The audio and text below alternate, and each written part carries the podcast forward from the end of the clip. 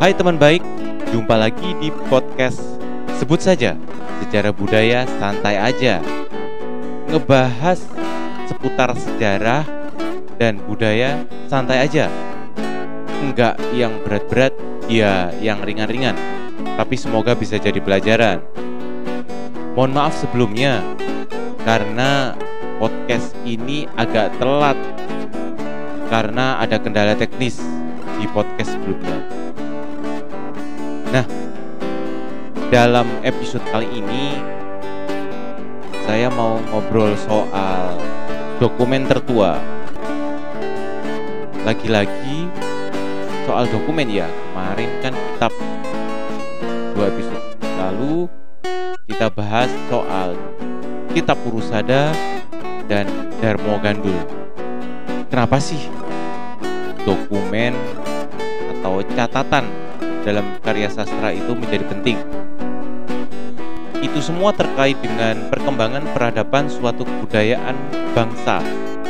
Misalnya, suatu bangsa yang tidak memiliki catatan sejarah yang tertulis akan tidak menemukan apa bukti otentik tentang sejarah masa lalunya dan kemungkinan kehilangan jati diri.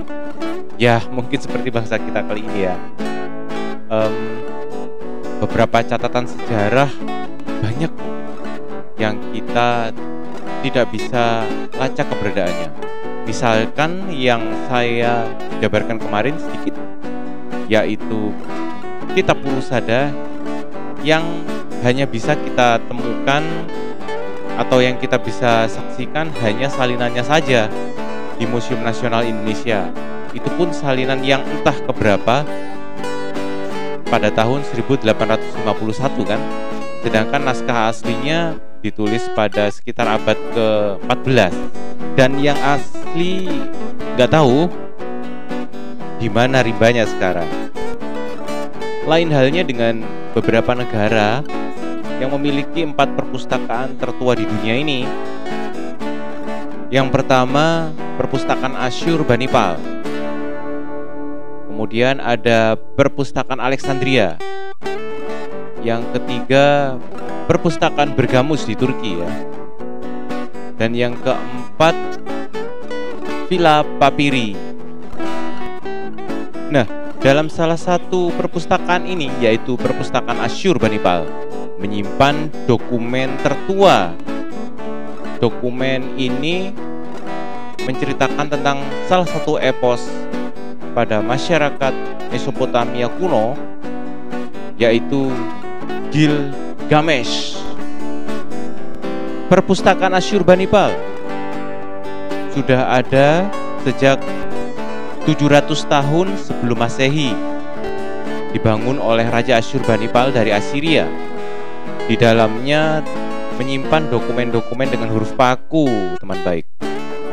Nah, salah satunya yang diklaim paling tua ya ini tadi tentang Gilgamesh. Usianya usia naskah ini sekira 4000 tahun. Karena ditulisnya 2000 tahun sebelum Masehi. Luar biasa. Dilansir dari kumparan.com karya ini ditemukan oleh seorang arkeolog pada tahun 1872 kemudian diatur sedemikian rupa dan diterbitkan pada tahun 1891 dan 1930.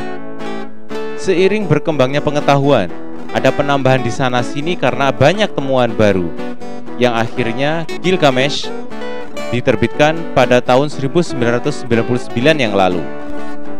Ditulis menggunakan bahasa Babilonia kuno, karya ini mengisahkan tentang seorang raja yang didaya Dianggap setengah dewa, dia memiliki kelebihan dan kesaktian di atas rata-rata. Bahkan dikisahkan pemerintahannya selama 126 tahun. Wow, ini artinya dia termasuk manusia yang berusia panjang.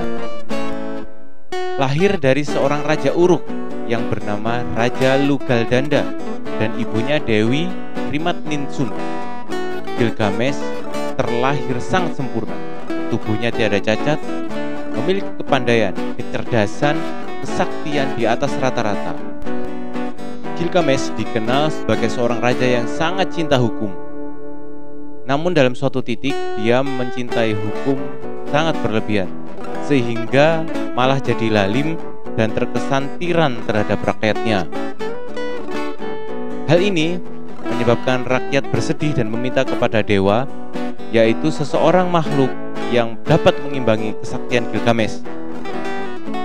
Singkat cerita, Para dewa mendengarkan doa-doa rakyat itu dan menciptakan seorang makhluk dari tanah liat yaitu Inkidu. Kemudian Gilgamesh mengetahui hal itu dan menantang Inkidu untuk bertarung. Seperti yang sudah dikehendaki para dewa, bahwa Gilgamesh tidak dapat mengalahkan Inkidu. Mereka berdua seimbang, tidak ada yang kalah dan tidak ada yang menang. Akhirnya, Gilgamesh memutuskan untuk menjadikan Enkidu seorang sahabat. Gilgamesh juga dikenal sebagai seorang raja yang ingin mencari keabadian. Mereka berdua, singkat ceritanya nih, bersama-sama mencari bagaimana caranya hidup abadi teman baik. Namun pada suatu waktu, Enkidu tiba pada ajalnya. Ia kembali kepada wujudnya yang semula yaitu tanah liat. Gilgamesh pun sedih dan menjadi sangat takut terhadap kematiannya sendiri. Gilgamesh selepas kematian Enkidu mencari keabadian sendiri. Zeus Sudra menunjukkan bagaimana dia dapat mencapainya Gilgamesh harus menyelam ke dalam samudera untuk mengambil sebuah sejenis mawar berduri di Atlantis. Gilgamesh pun tidak kesulitan untuk mendapatkannya. Setelah sampai di darat, dia kelelahan lalu beristirahat. Tanpa diduganya, seekor ular yang kelaparan memakan bunga mawar itu. Ketika Gilgamesh sadar, dia pun menyadari juga bahwa kematian adalah sebuah keniscayaan bagi kehidupan seorang manusia. Nah, sejak itulah Gilgamesh berbalik menjadi raja yang bijaksana.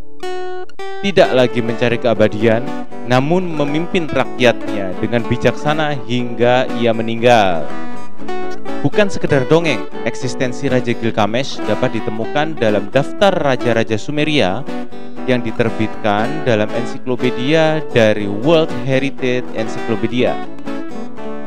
Gilgamesh memerintah pada kisaran tahun 2600 sebelum Masehi, 126 tahun lamanya.